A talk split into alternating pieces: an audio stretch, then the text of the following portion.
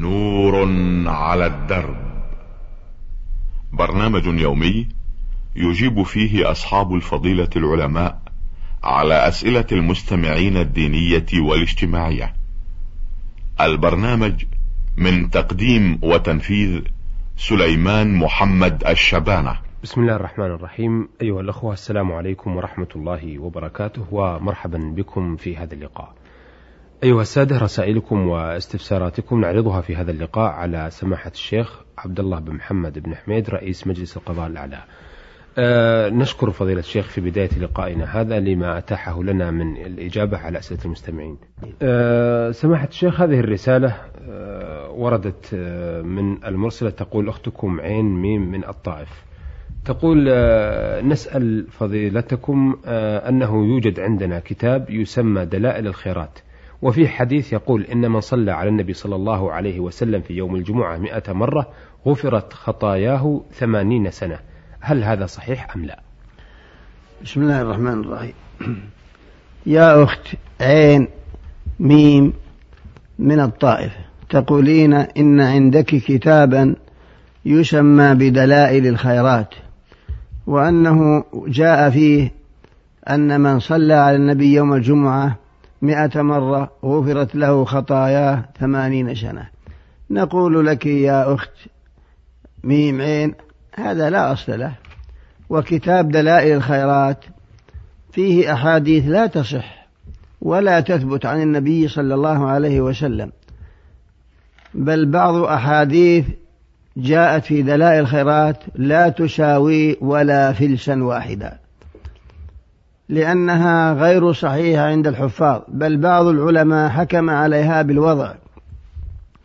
فليس من المستحسن أيتها الأخت أن تقتني مثل هذا الكتاب وأن تعتمديه وتقرأيه.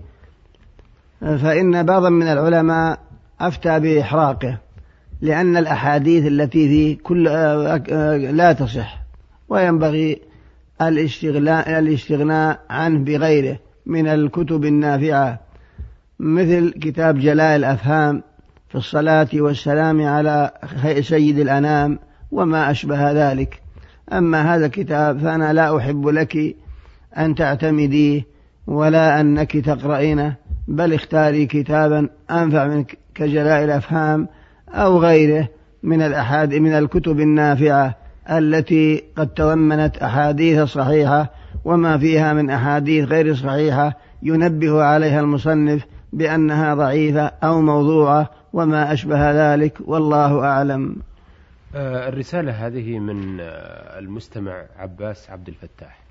يقول في رسالته أنا عباس عبد الفتاح من جمهورية مصر العربية أعمل بالمملكة العربية السعودية. أديت هذا العام فريضة الحج والعمرة ولله الحمد. وبعد أن رجعنا من الحج اتضح لنا أشياء كنا لا نعلمها. منها السعي بين الصفا والمروة. كنا نحسب الدورة كاملة لكن بعد الرجوع تبين لنا أن الذهاب مرة والعودة مرة. فهل يحتسب هذا السعي الذي سعيناه صحيحا أم لا؟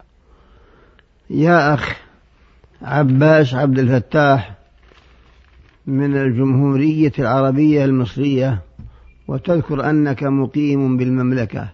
تقول إنك حججت هذا العام وبعد عودتك من الحج اتضح لك أشياء ما كنت تعرفها.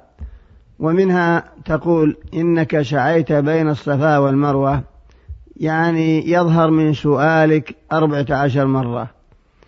ظنا منك بدأت بالصفا إلى المروة ثم رجعت من المروة إلى الصفا. تحسب هذه مرة واحدة. والواقع أن هذه مرتان.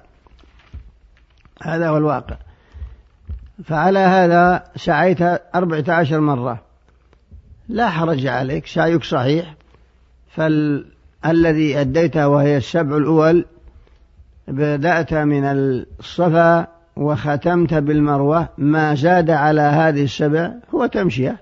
لا, ليس عليك فيه وزر وليس لك فيه أجر.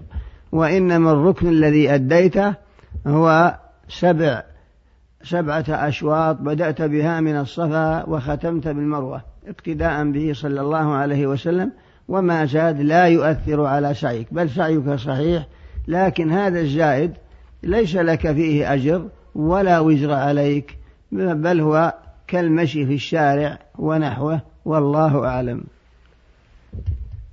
هذه الرسالة وردت من سائلة آه، تقول في رسالتها أنها حب أنها أن قطة دخلت على دجاجة لها وأكلتها فقامت ووضعت على هذه القطة شيء من الغاز وأحرقتها. وهي الآن متحيرة في أمرها هذا ولا ترى ولا تدري ماذا تفعل.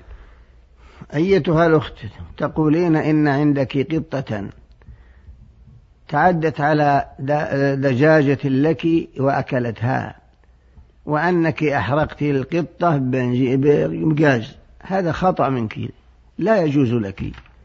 مثل هذا. فتعذيبها بالنار لا يجوز ولا ينبغي. وهذا طبع القط يأكل.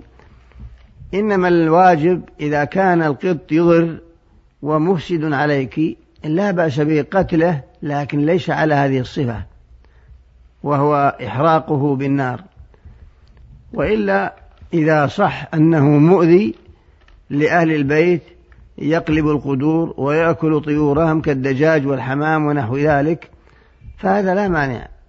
لأنه من جملة المؤذيات التي جاء الشرع بقتلها وهي الخمس يقتلن بالحل والحرم والعلة في قتلها لما فيها من الأذى وهي بطبيعتها مؤذية. فكذلك هنا هذه اللي إذا كانت مؤذية ومتعبة ولا تستطيعين إبعادها فهذا لا مانع لكن إحراقها بالغاز لا يجوز بالنار. فإنه جاء في الحديث الصحيح أن نبيا من الأنبياء كان نائما تحت شجرة فلدغته نملة فأحرق قرية النمل يعني بيت النمل فعتب الله عليه. قال تقتل أمة بسبب واحدة إلى غيرك. الحاصل أنه لا ينبغي التعذيب بالنار كما قاله ابن عباس رضي الله عنه وعليك أنت أن تستغفر الله وأن تتوبي وأن لا تعودي إلى مثل هذا فإذا الله علم منك الندم فلا حرج إن شاء الله والله أعلم. آه هذه الرسالة من آه الأخ آه اسمه غير أو لم يضح جدا جدا آه يقول آه، في رسالته هذه أنا شاب في مقتبل العمر وللأسف الشديد مع ندمي الشديد أنني أخطأت كثيرا في هذه الدنيا. آه، ما مما حرم الله والعياذ بالله. وأنا الآن نادم جدا وأود الطريقة التي أتخلص بها من كل ما يدور حولي من مؤثرات خارجية وغيرها. وأنني دائما أتذكر يوم الحساب والقبر والعذاب من آه، الخوف على ما فعلت. انصحوني جزاكم الله خيرا بما يطمئن نفسي وفقكم الله. أيها الأخ تقول إنك أجرمت وارتكبت أمورا محرمة وأنك الآن نادم على ما صدر منك وأنك تتذكر الحساب. أذكرك أيها الأخ بقوله سبحانه وتعالى قل يا عبادي الذين أشرفوا على أنفسهم لا تقنطوا من رحمة الله إن الله يغفر الذنوب جميعا إنه هو الغفور الرحيم. وأنيبوا إلى ربكم وأسلموا له من قبل أن يأتيكم العذاب ثم لا تنصرون. فإذا تاب الإنسان بأن أقلع عن الذنب وندم على ما فات وعزم على ألا يعود وتاب توبة نصوحا فالله يقبل توبته ويغفر له ذنبه. وتوبوا إلى الله جميعا أيها المؤمنون لعلكم تفلحون. أفلا يتوبون إلى الله ويستغفرونه والله غفور رحيم. يا أيها الذين آمنوا توبوا إلى الله توبة نصوحا. عسى ربكم أن يكفر عنكم سيئاتكم ويدخلكم جنات تجري من تحتها الأنهار. فالتوبة تجب ما قبلها حتى الشرك بالله. لو كان مشرك يسجد لغير الله ويعبد غير الله ويذبح لغير الله ويطلب المدد من غير الله فإذا تاب وأقلع عن هذا كله وتبرأ من الشرك وعدل عنه إلى التوحيد وعبد الله حقا وتبرأ مما فعل فالله يسامحه ويغفر له. آه، فإن كثيرا من الصحابة رضي الله عنهم كانوا مشركين لكن أخيرا تابوا لما جاءهم النبي صلى الله عليه وسلم وعرفوا ما عنده وأبان لهم الحق تابوا وأسلموا والإسلام يجب ما قبله فكذلك التوبة تجب ما قبلها. ذكر ابن حجر ذكر ابن حجر رحمه الله قصة حول هذا الموضوع وهو أنه قال إن رجلا أطاع الله عشرين عاما وكان يعبد الله حقا ومؤديا للواجبات مبتعدا عن المحرمات ثم عصاه عشرين عاما. بينما هو ينظر في المرآة إذا أبصر الشيب قد بدا في لحيته. فغمه ذلك واهتم له. فسمع مناد ينادي وهو لا يراه. يقول يا هذا أطعتنا فشكرناك وعصيتنا فأمهلناك وإن رجعت إلينا قبلناك. هذا فضل من الله فإذا رجعت إلى الله فالله يقبلك ويغفر لك ما مضى من ذنوبك والله أعلم. آه، يقول أيضا فهد سلمان محمد العثمان من جامعة الرياض إذا كان الإنسان يؤدي فرائض الله في وقتها ولكنه يشاهد كرة القدم ويلعبها في وقت فراغه فما الحكم في ذلك؟ تقول يا أخ فهد سلمان محمد من جامعة الرياض أنك تؤدي الفرائض وأنك تلعب كرة القدم. لا مانع ما دام أن كرة القدم بها لا تترك شيئا من الواجبات وأنك تستر عورتك ولا تفوتك الصلاة مع المسلمين في مساجدهم ولا تسبب شيئا من ترك الواجب فأرجو ألا حرج إن شاء الله والله أعلم. آه، يقول أيضا آه، عندنا في الكلية في بعض المحاضرات يتغيب عدد من زملائي قليلا جدا لظروف خاصة بهم ويطلبون مني أن أكتب أسماءهم في حضور المحاضرة.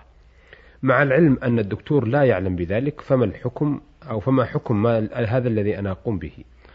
تقول إن بعض زملائك يغيبون عن المحاضرة ويطلبون منك أن تكتب أسماءهم يعني أنهم حاضرون. هذا لا ينبغي. لا تكتب. هذا غش وخيانة. فينبغي أن تحثهم على الحضور. ثم لو فرضنا حصل لهم عذر وأمور طارئة فلا حرج عليهم.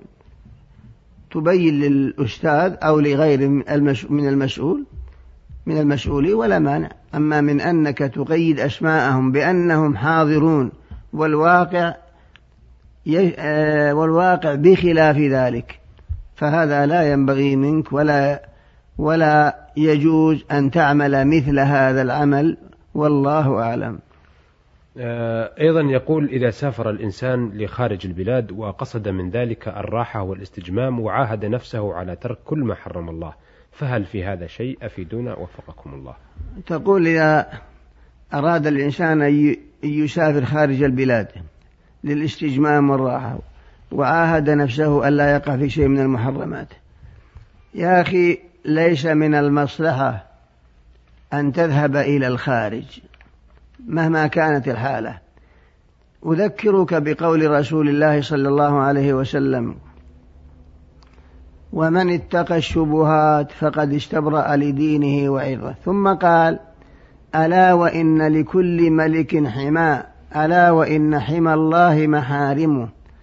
فإذا جئت إلى بلد تتمكن فيها من تناول شهواتك الممنوع الشراء كخمر أو نساء أو ما أشبه ذلك. وإن عالجت نفسك ربما لا تستطيع في بعض الأحيان أو يأتي من يغريك الحاصل لا ينبغي أن تسافر إلا في الحالات الضرورية. وإذا أردت الاستجمام ففي بلادك والحمد لله أمكنة طيبة كالجنوب أبهاء أو غيرها بدلا من أن تعرض نفسك وأن تعرض دينك وأن تعرض أيضا غيرتك إلى البلاد الأخرى التي أهلها لا يعرفون الله طرفة عين إلا ما شاء الله والله أعلم. آه هذه الرسالة من علي بن حسن سالم سعودي آه غزواني من منطقة جيزان. يقول إذا أدرك الإنسان الركوع مع الإمام هل يجزئه عن القيام وأداء وقراءة الفاتحة قبله. يا أخ علي بن حسن بن سالم الغزواني من جيزان.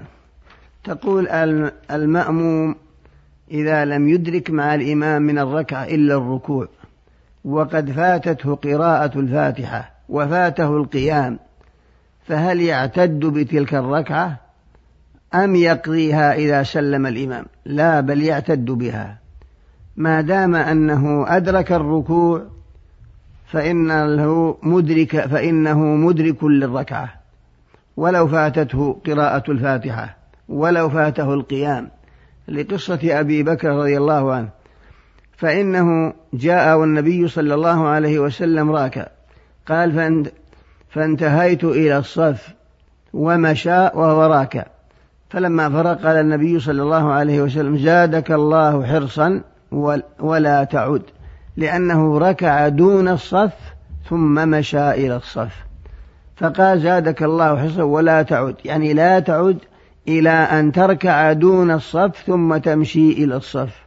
ولم يأمره بقضاء تلك الركعة التي لم يدرك إلا ركوعها.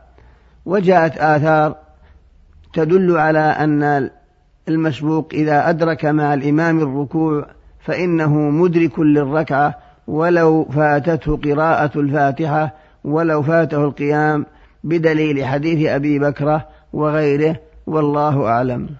آه هذه أو هذا السؤال الثاني من أسئلة آه علي بن حسن سالم يقول فيه إذا دخل الإنسان في الصلاة منفردا وجاء شخص آخر هل يصح أن يدخل معه في صلاته أو يبعده لأنه صلى منفردا؟ يا أخ علي بن حسن بن سالم من جيزان تقول إذا قام المنفرد يصلي وحده وجاء آخر هل يقتدي به؟ لأن المنفرد لم ينوي الإمامة وإنما نوى أنه منفرد.